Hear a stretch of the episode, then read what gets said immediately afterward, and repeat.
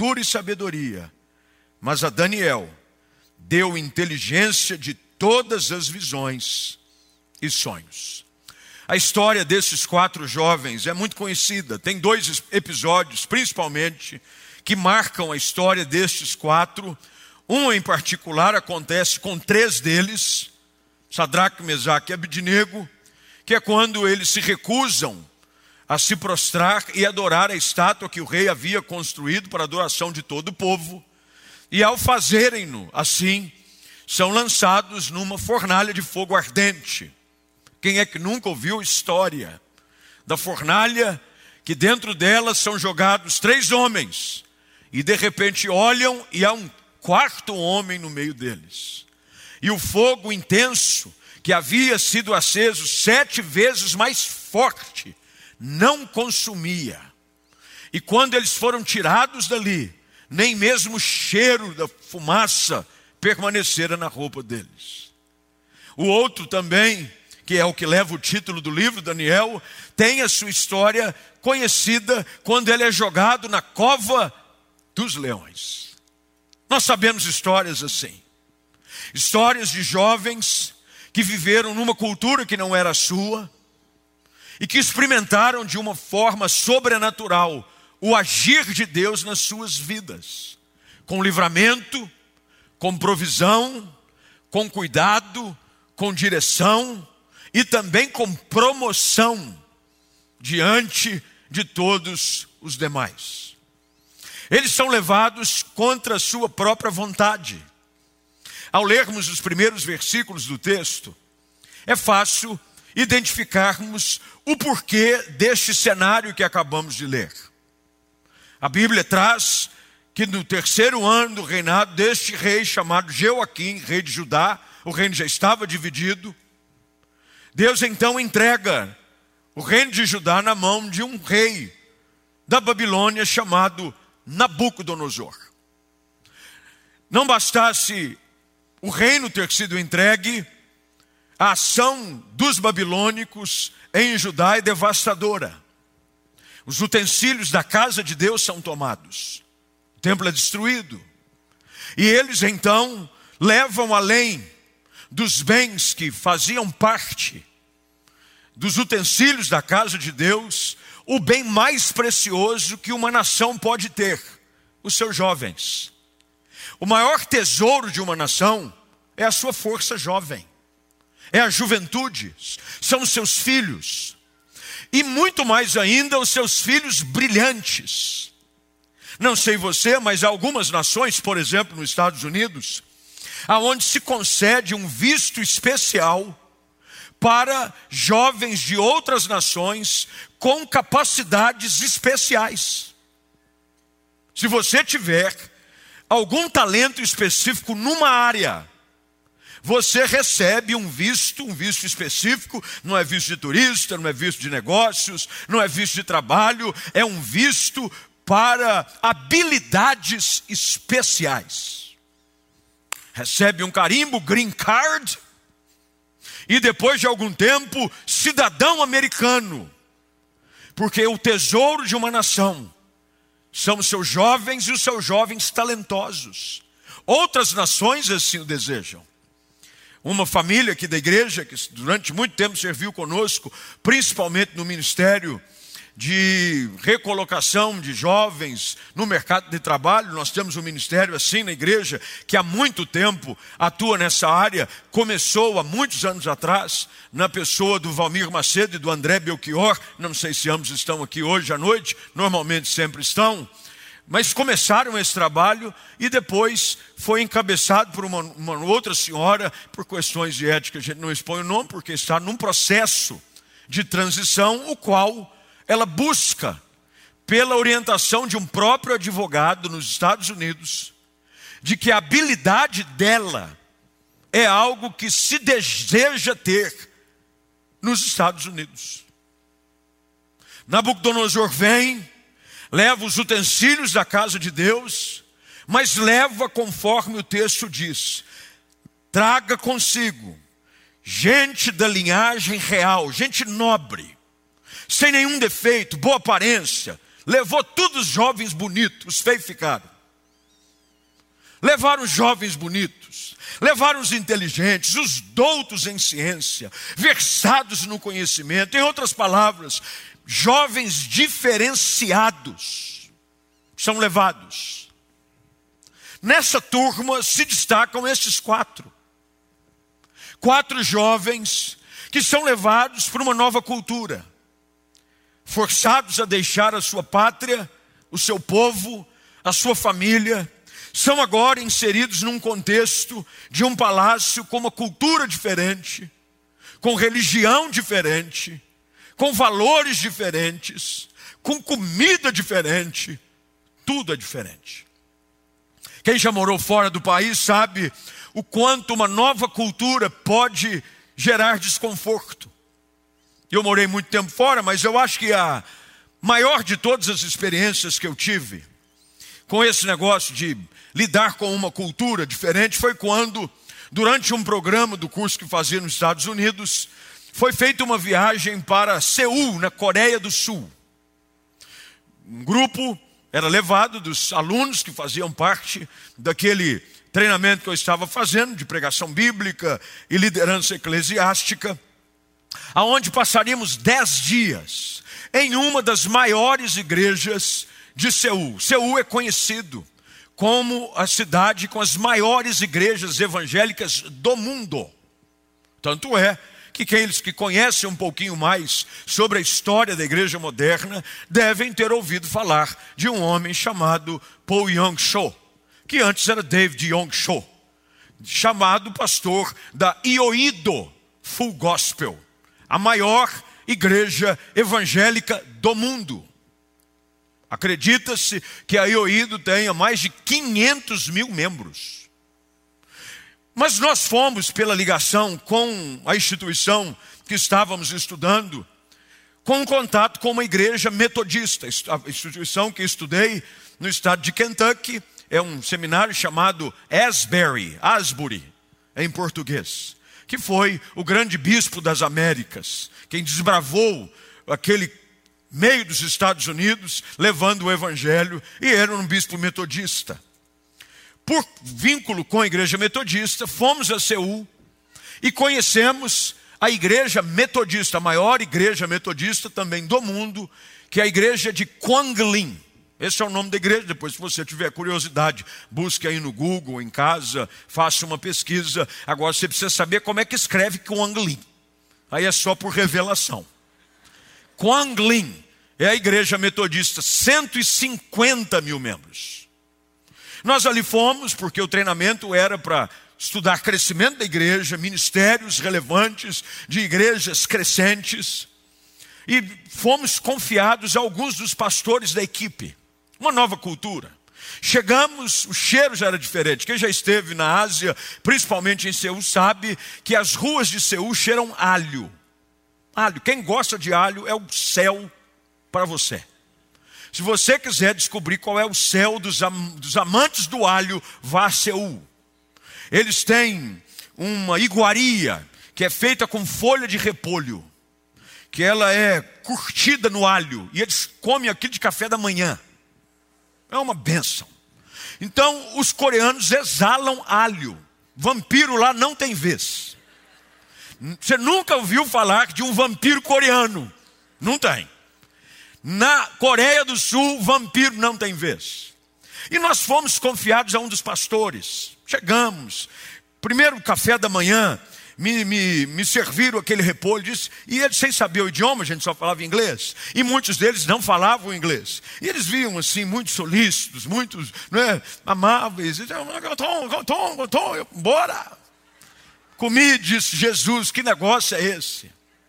Até que num almoço especial, frequentamos a igreja durante esses dias, e no culto de domingo, um culto maravilhoso. É uma das maiores lembranças de experiências que eu tive na igreja é, fora do país, foi ali em Seul. Lindo, um coral lindo, de centenas de vozes, uma orquestra arrebatadora. E logo que acabou o culto, os alunos foram então dispersos com grupos de pastores específicos da equipe.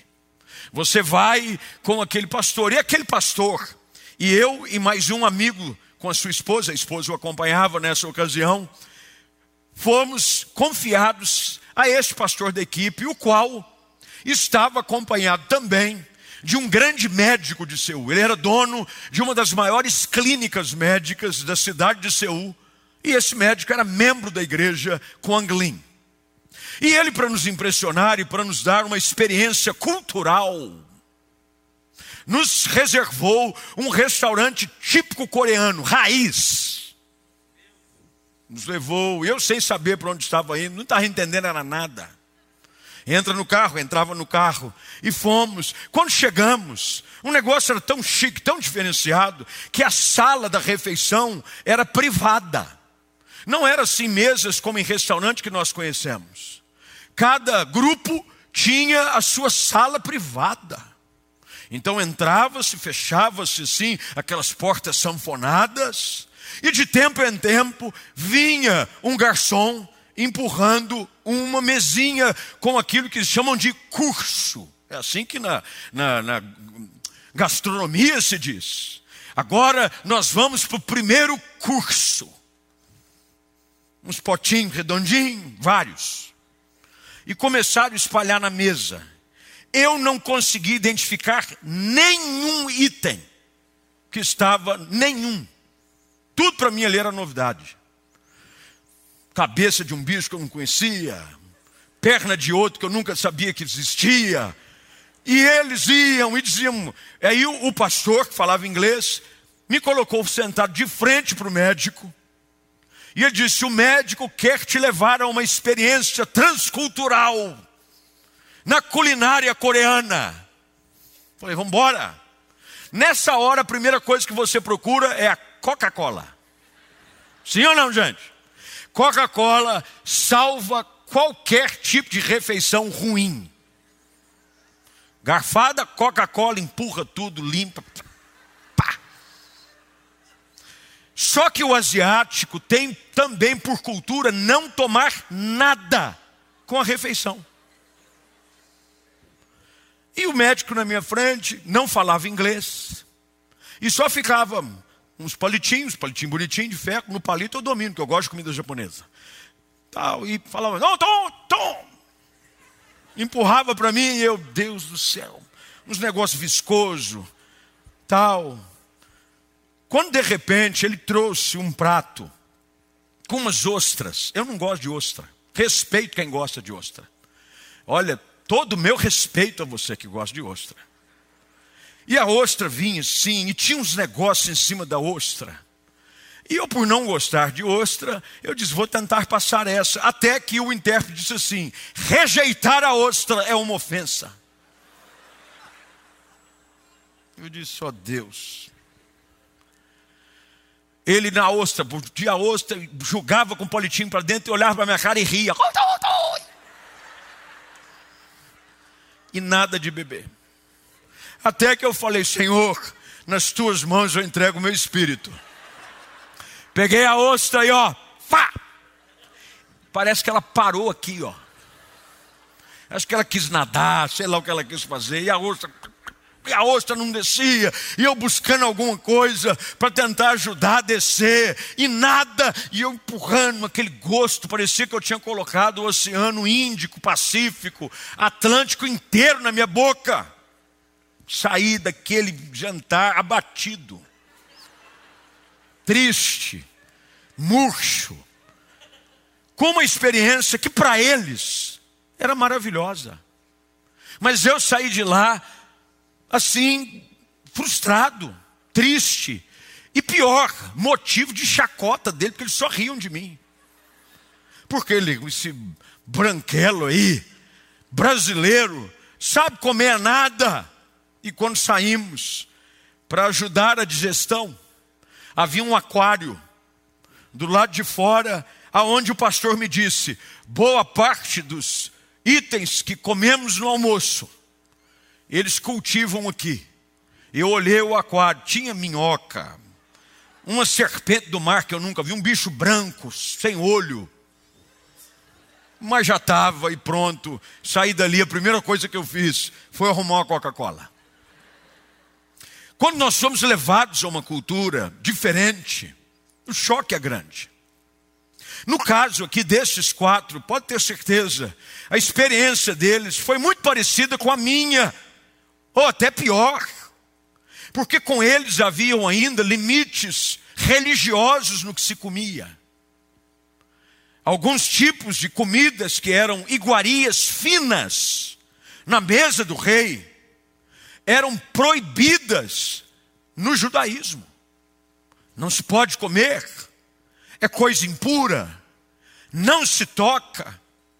E agora esses quatro, levados a uma cultura diferente, começam a ser trabalhados com muita sutileza para se tornarem e se transformarem naquilo o qual a cultura em que estavam inseridos gostaria que eles se transformassem. Nós somos também um povo com uma cultura diferente. Não, eu não estou falando dos brasileiros, eu não estou falando daqueles que, mesmo dentro do Brasil, têm a cultura de algumas regiões que gostam de um tipo de comida, os nordestinos que gostam de uma comida boa, eu amo comida nordestina, os gaúchos que gostam de um bom churrasco, fogo de chão, os cariocas que gostam de um bom feijão preto em todas as refeições. Um bom carioca não troca o seu feijão preto por nenhuma fina iguaria do rei. Não estou falando desse tipo de cultura. Eu estou falando da cultura do reino, do reino de Deus. Nós não somos um povo sem uma identidade, sem uma cultura. Quando fomos transportados do império das trevas e trazidos para o reino do Filho do seu amor, entendemos de que nós estamos seguindo leis, diretrizes, ordens que são nos dadas pela palavra de Deus. A palavra de Deus é a nossa constituição. A constituição do povo de Deus é a palavra.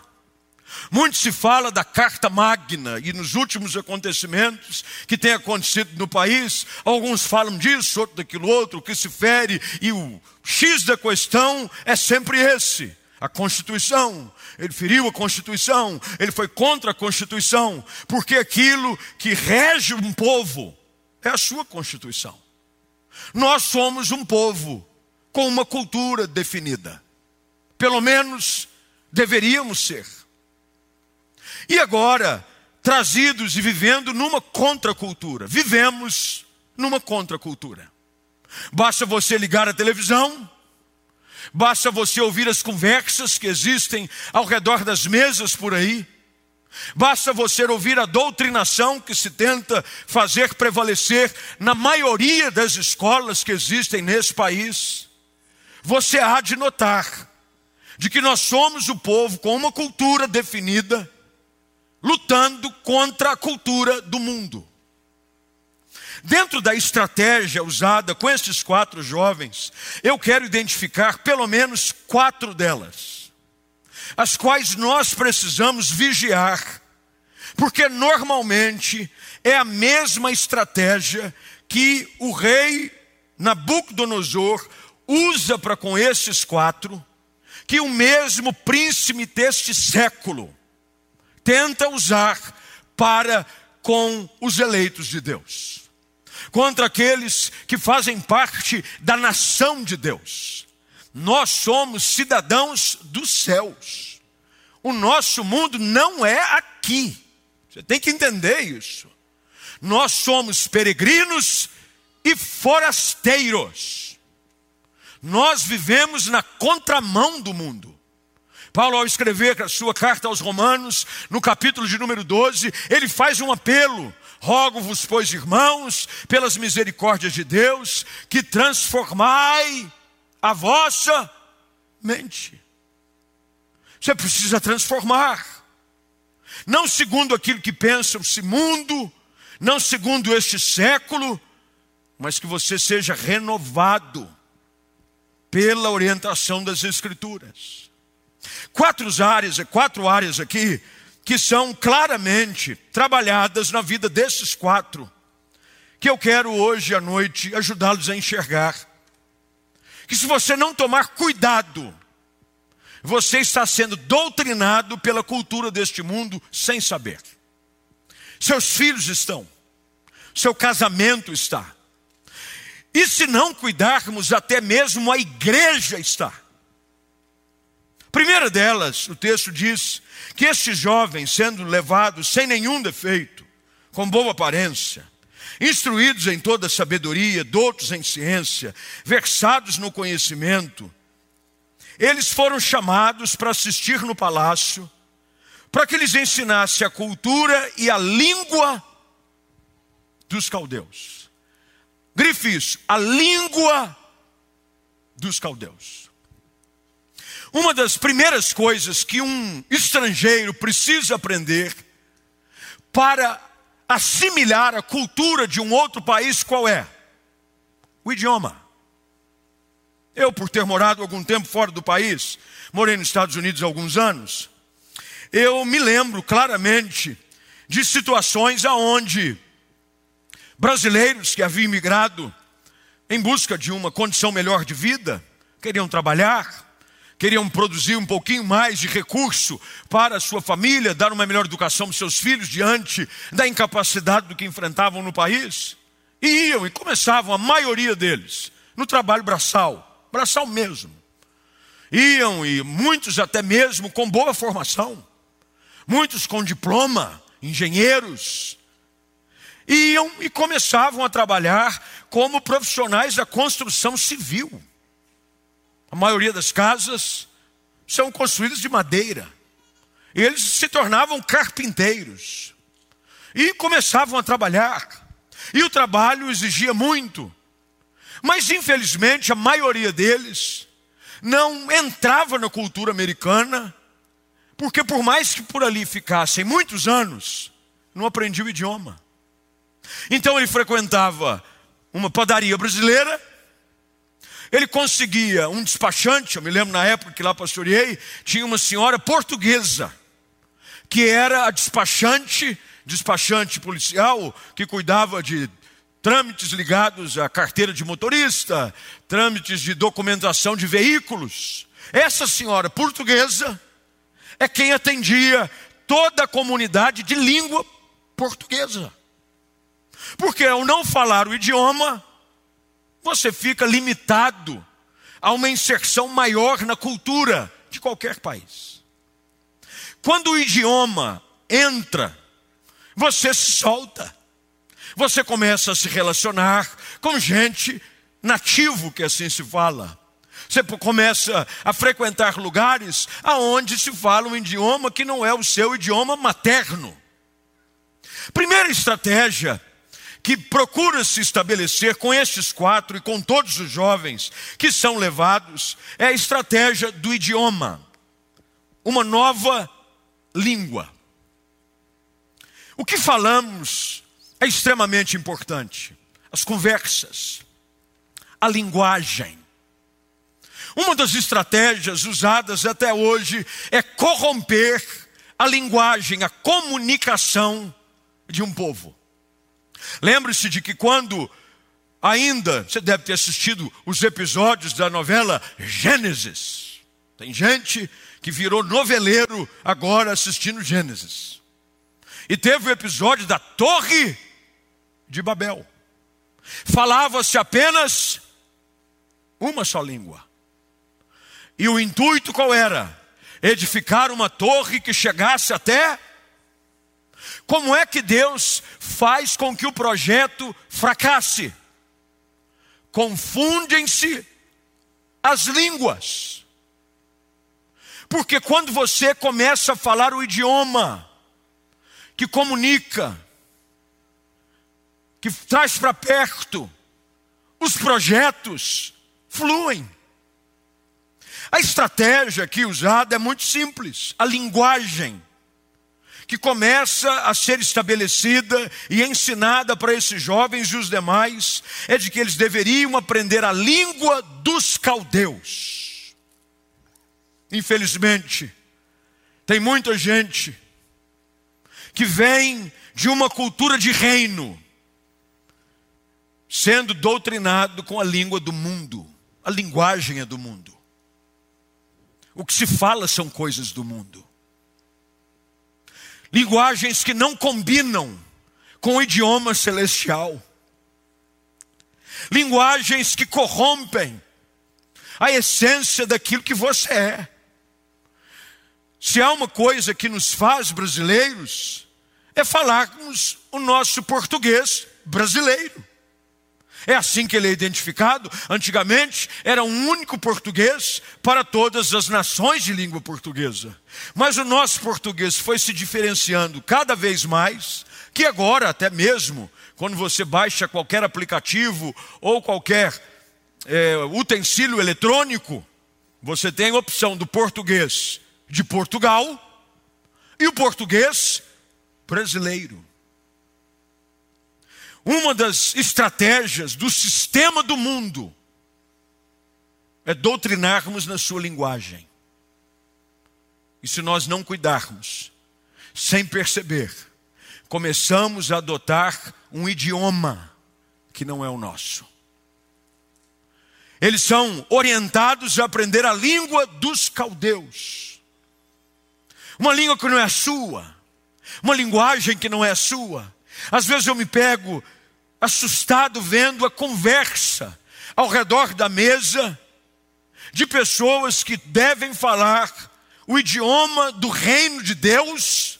E eu não estou falando aqui de línguas angelicais, de línguas espirituais, porque infelizmente alguns por aí que se vê usando de tal maneira deixam escapar entre uma língua estranha aqui outra colar atitudes que nada têm a ver com alguém que está cheio do Espírito Santo. Eu estou falando da conversa, do vocabulário. O vocabulário sendo cada vez mais contaminado. A Bíblia diz que dos nossos lábios não deve sair nenhuma palavra torpe, senão aquela que agrade a Deus. Não fica bem nos lábios de alguém que tem a cultura do reino de Deus, no seu coração, um idioma que não seja um idioma que Jesus falava. Não estou falando do aramaico, nem tão pouco do hebraico. É o idioma do amor, da compaixão, da graça, da misericórdia. A linguagem de Deus universal é o amor. Esses quatro são levados. E a primeira atitude é essa: precisamos ensinar-lhes a língua dos caldeus. Como é que anda o seu idioma? O que é que você anda falando por aí? Normalmente se identifica em lugares onde há muitos turistas, e eu já tive essa experiência, de ver um ou dois ou mais conversando no idioma nativo identificarmos qual é a sua origem. Você vê algumas pessoas falando em italiano Logo subentende-se que o quê? São italianos. Você ouve falando italiano e diz assim: aquele povo é italiano. Depois você vai e tem um outro grupo, às vezes numa própria fila de uma atração turística internacional, em algum lugar do mundo. E você vê alguns falando francês. Logo subentende-se quase que por totalidade, não que seja o único país de fala francesa, mas que são franceses. Você vê alguém falando inglês, você tem poucas opções. Você vai para Estados Unidos, vai para Inglaterra, vai para o Canadá, por mais que existam outros países na África colonizados por ingleses que falem o inglês como língua oficial. A linguagem que falamos nos identifica. É isso que eu quero que você entenda. A linguagem que falamos nos identifica. Você precisa ser identificado pela linguagem que você utiliza. O idioma que sai dos seus lábios precisa ser um idioma do reino de Deus. E se é algo que esse mundo vai tentar corromper em nós, é o nosso idioma. Tem muita gente por aí se identificando como crente, quando a linguagem dele nada tem a ver com o reino de Deus.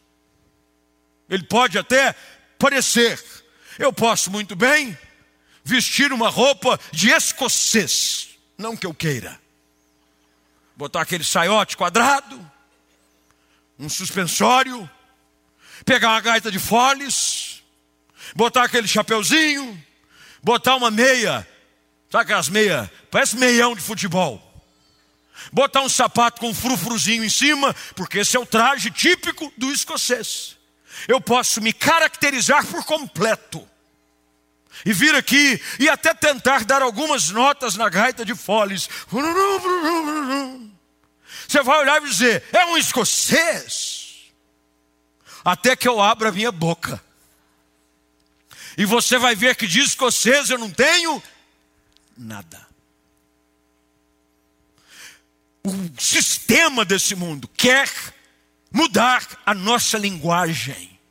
Eu fico às vezes impressionado em ver como a linguagem do ódio, a linguagem de destilar sentimentos que nada tem a ver com o reino de Deus, encontram espaço nos lábios de um povo que é de propriedade exclusiva do Senhor. Segunda coisa que o texto nos ensina é de que eles também seriam doutrinados e corrompidos. Essa era a intenção. Na sua cultura no que liam, no que ouviam. A cultura de um povo, ela pode distorcer valores. Eu conheço gente que é nativo de um lugar, mas por ter vivido numa cultura, ouvindo e lendo questões culturais, desde muito jovem, quase que perdeu as características da sua cultura original. Gente que é filho de americano ou filho de qualquer outra cidadania ao redor do mundo, que por ter morado em um ou outro país por muito mais tempo do que o tempo que ele viveu no lugar onde nasceu, se vê sem nada de original que pertencia à sua cultura paternal. A estratégia que era essa nós precisamos lhe ensinar a cultura. A cultura do mundo tem, infelizmente, encontrado espaço no coração dos eleitos de Deus. A cultura do mundo, os valores do mundo, as coisas que o mundo valoriza. Cultura do mundo, infelizmente, cada vez mais tem encontrado espaço no coração daqueles que se mostram mais preocupados e interessados em aprender a cultura do mundo do que preservar no seu coração a cultura do reino de Deus. O que faz a diferença o que destaca esses quatro jovens é de que eles não se permitem corromper com o mundo que estava ao seu redor. Eu não estou dizendo aqui para você entrar agora numa cápsula, numa redoma de vidro e se isolar do mundo, e agora você não fala com ninguém, e você não conversa com ninguém, e você agora, porque o pastor disse que o mundo jaz no maligno, e agora não é nada disso. Mas ao invés de você se deixar influenciar pela cultura do mundo, que o mundo seja invadido pela cultura dos céus através da sua vida. Deus vem aqui nos ensinar através da experiência destes quatro jovens, de que se nós não tomarmos cuidado, a cultura do mundo, o que faziam os hábitos, tornou-se hábito, coisas que antes eram rejeitadas pela igreja e que devem ser até hoje. A cultura cada vez mais contemporânea eu não estou falando de estilos, nem tampouco de métodos. Eles variam com o passar do tempo, eles mudam. Mas a essência da mensagem, do estilo de vida de pureza e santidade, que deve ser a marca central na vida de alguém que ama Jesus, não pode ser corrompido pela cultura do mundo. Não pode. Nós precisamos entender de que o maior impacto que podemos produzir numa sociedade não é nos tornarmos cada dia mais parecido com ela. É por marcarmos a nossa posição dizendo: nós não somos como os demais. O mundo vai numa direção, mas nós continuamos seguindo o nosso comandante, que é Jesus Cristo. Pouco me importa o que está na moda um fazer. Pouco me importa o que o outro agora acha que é normal fazer. Se nós não tomarmos cuidado, os nossos hábitos, o nosso estilo de vida começa a ser moldado pela cultura da Babilônia, desse século, desse mundo cada dia pior, meus irmãos. A coisa está feia. E aqui aos pais fica um alerta, porque se você acha que não, se você não cuidar, os teus filhos estão sendo instruídos numa linguagem mundana, com culturas, valores e hábitos completamente mundanos. E você precisa abrir os teus olhos. O texto diz: que a estratégia babilônica era essa: a cultura, a linguagem. O verso de número 5 diz que até o que eles comiam.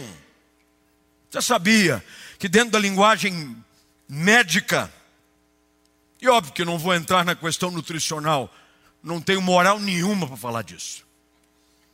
Eu quero aqui falar sobre um conceito conhecido por todos. Dizem que você é o que você come. Isso é o que você come.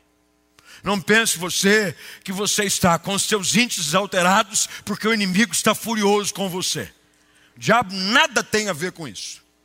Você se lambuza na gordura, com torresmo, até cansar e diz: o diabo quer me matar. Não, é você que quer se matar.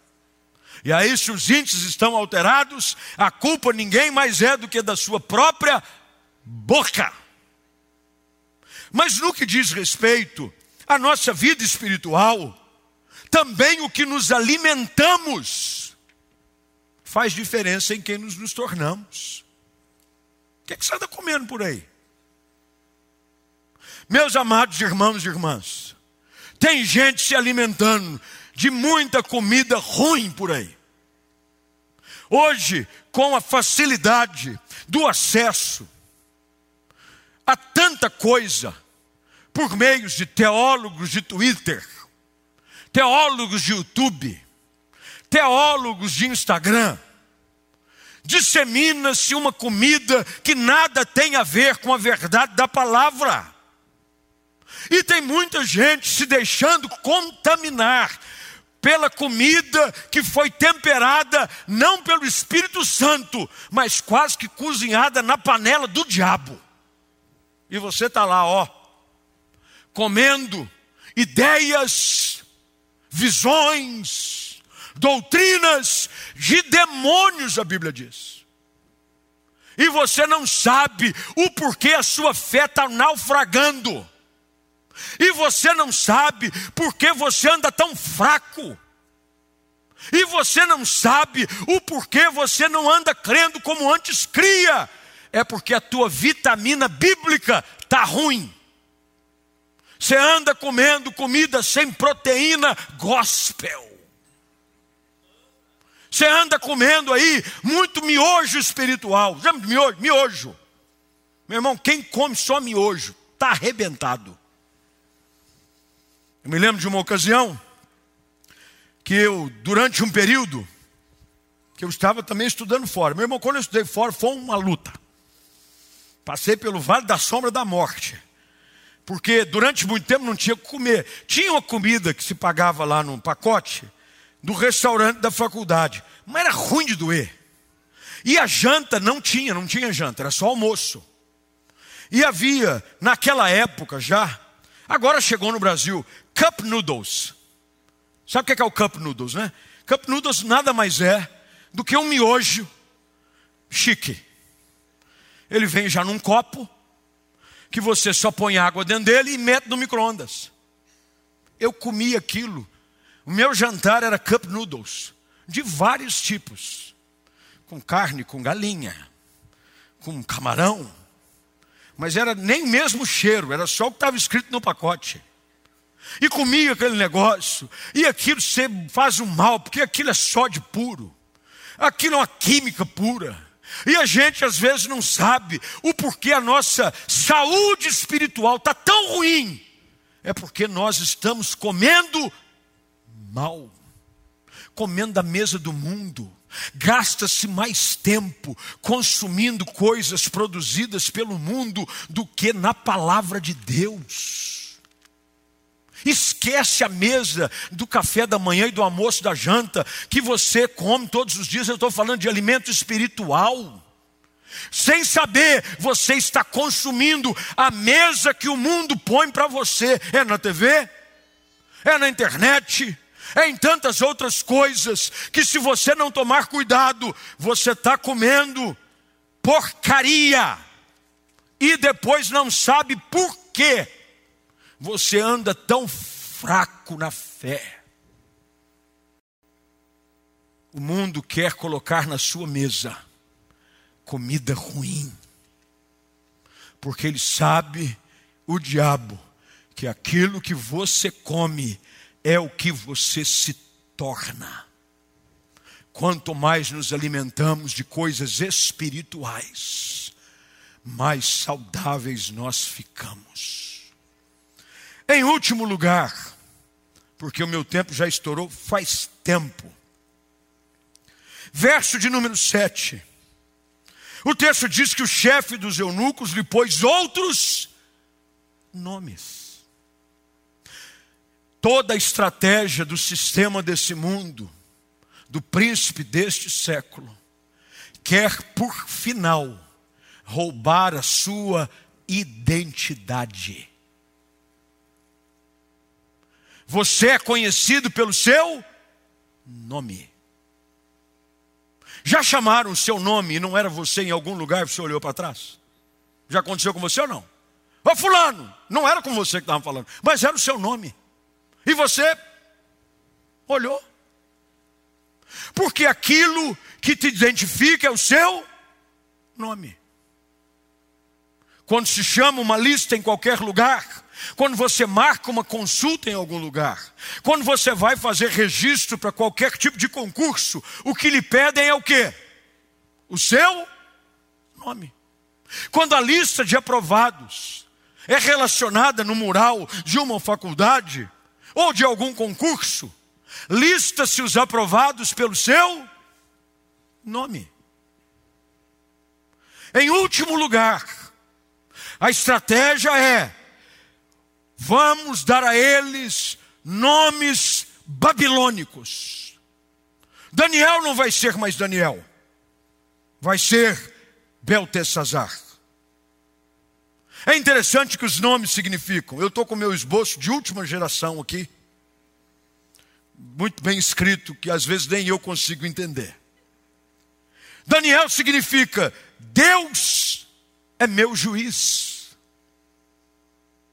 Mas o sistema do mundo deu a ele um outro nome chamado Beltesazar. Sabe o que significa? Baal é o meu protetor. Ananias significa Deus é gracioso. Mas Sadraque significa inspiração da deidade da lua. Azarias significa Deus é meu socorro. Mas Mesaque significa quem é como Baal. Misael significa quem é como Deus. E Abdinego significa servo de Vênus. O mundo quer mudar a sua identidade. A sua identidade é povo de propriedade exclusiva de Deus, sacerdócio real, nação santa. Esse é o seu nome. Você é o Israel de Deus. Você é o príncipe de Deus. Você é aquele que foi separado e escolhido pelo Senhor, o qual já recebeu com uma pedrinha o seu novo nome, o qual você conhecerá na eternidade. E muitos, sem saber, têm permitido com que o sistema corrompido deste século mude a sua identidade. Quem é você? Como é que você se enxerga? Como é que te chamam? Não há dúvida nenhuma de que por imposição, os nomes assim são citados, assim eles são falados, eles recebem estes nomes. Mas você vai ver que em todo livro, Daniel, ao escrever a respeito de si próprio, ele se chama e se identifica por Daniel. Eu não sou Beltesazar, eu sou Daniel. Eu sou quem Deus disse que eu sou. Eu não sou o que o mundo anda querendo me chamar por aí. Quando chega no capítulo 8, apenas como exemplo, de tudo aquilo que ele escreve a respeito de si próprio, ele diz: no ano terceiro do reinado do rei Belsazar, já era um outro rei. Ele diz: Eu, Daniel, tive uma visão. Ele não disse eu, Beltesazar, porque se você decidir preservar quem você é, nem mesmo que as pessoas tentem impor sobre você um rótulo que o mundo quer lhe impor. Você permanece com a sua essência pura no Senhor. Como é que eles conseguem? Há uma resolução. Talvez o versículo mais conhecido do texto é esse, o verso de número 8. Resolveu Daniel firmemente não se contaminar. Essa é a decisão. Pastor, não é fácil, mas quem diz que é? Mas essa é sua decisão. Decisão de permanecer-se puro, intocável pelo sistema do mundo, pela linguagem, pelos valores, pela cultura, pela comida que se serve por aí e também na sua identidade. Eu resolvo ser aquilo que Deus me chamou para ser, independente do tempo em que vivemos, independente da influência que tentam colocar sobre mim, eu decido me manter puro, porque quando você assim o faz, quem dera tivéssemos mais tempo, porque eu entraria nessa conversa pelo menos mais uma hora. Você vai ver que aquilo que Deus diz lá em 1 Samuel capítulo 2, verso de número 30, continua sendo presente, não só na vida de Daniel, mas na nossa vida hoje também. Aos que me honram, eu os honrarei. Quando você decide honrar a Deus, independente se na sua escola, se no seu trabalho, o sistema prevalece, pastor. Mas o sistema, hoje esse é o, é o sistema, ele se rendeu ao sistema. O sistema, nós não somos guiados pelo sistema do mundo, nós somos guiados pelo Espírito de Deus. Resolva firmemente preservar sua identidade, manter-se puro não contaminado, porque Deus vai te honrar e vai te levar como exemplo para os demais. Depois de um tempo, eles comendo aquilo que podiam, porque é o que eles tinham. Tem muita gente que faz aqui uma mística na comida, é aquilo que eles tinham, o que eles podiam comer, que é aquilo que é chamado até hoje de comida kosher que é algo que no judaísmo só o rabino tem um sacerdote que separa um animal, a carne é ele que tem. Eles não tinham, estavam na Babilônia. A única coisa que eles podiam comer é o que Deus disse que na lista do que era considerado alimento puro, eles podiam. Legume. É o que tem, vão comer. Olhou na dispensa de Nabucodonosor. Condenado, condenado, condenado. O que, que tem? Cenoura, pode. Manda cenoura. Abobrinha, pode. Porque não penso você que Daniel e os três amigos comiam legume todo dia, dizendo que delícia. Porque o camarada tem que ser muito vegano. De vez em quando eles pensavam: que saudade do carneirinho de Jerusalém. E quando eles resolvem, eles se tornavam mais fortes. A obediência a Deus e a resistência ao sistema do mundo nos diferencia e nos tornam mais fortes. Como é que você tem vivido? Que Deus nos ajude, que Deus te ajude em casa a viver de maneira tal que a sua identidade em Deus seja preservada em qualquer tempo e em qualquer geração. Vamos ficar de pé, vamos orar, vamos falar com o Senhor.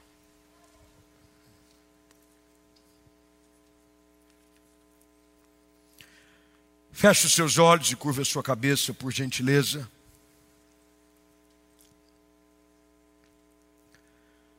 Eu confesso que eu ia pregar outra coisa. Havia conversado aqui com o Diego, hoje à tarde, né, Diego? A gente normalmente conversa para tentar alinhar a música final, para estar conectada à mensagem que foi pregada. Eu chamei hoje à tarde no WhatsApp, falei, Diego, vou pregar hoje Filipenses 4. Na hora que eu citei Daniel, ele falou: Não entendi, foi nada. Mas nem eu entendi, porque eu cheguei aqui com uma mensagem a qual eu havia preparado.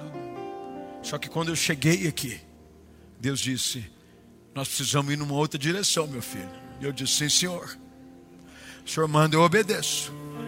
Esse povo hoje precisa entender o perigo que hoje o sonda de uma forma sorrateira e sagaz tentando roubar dele a identidade de meu povo.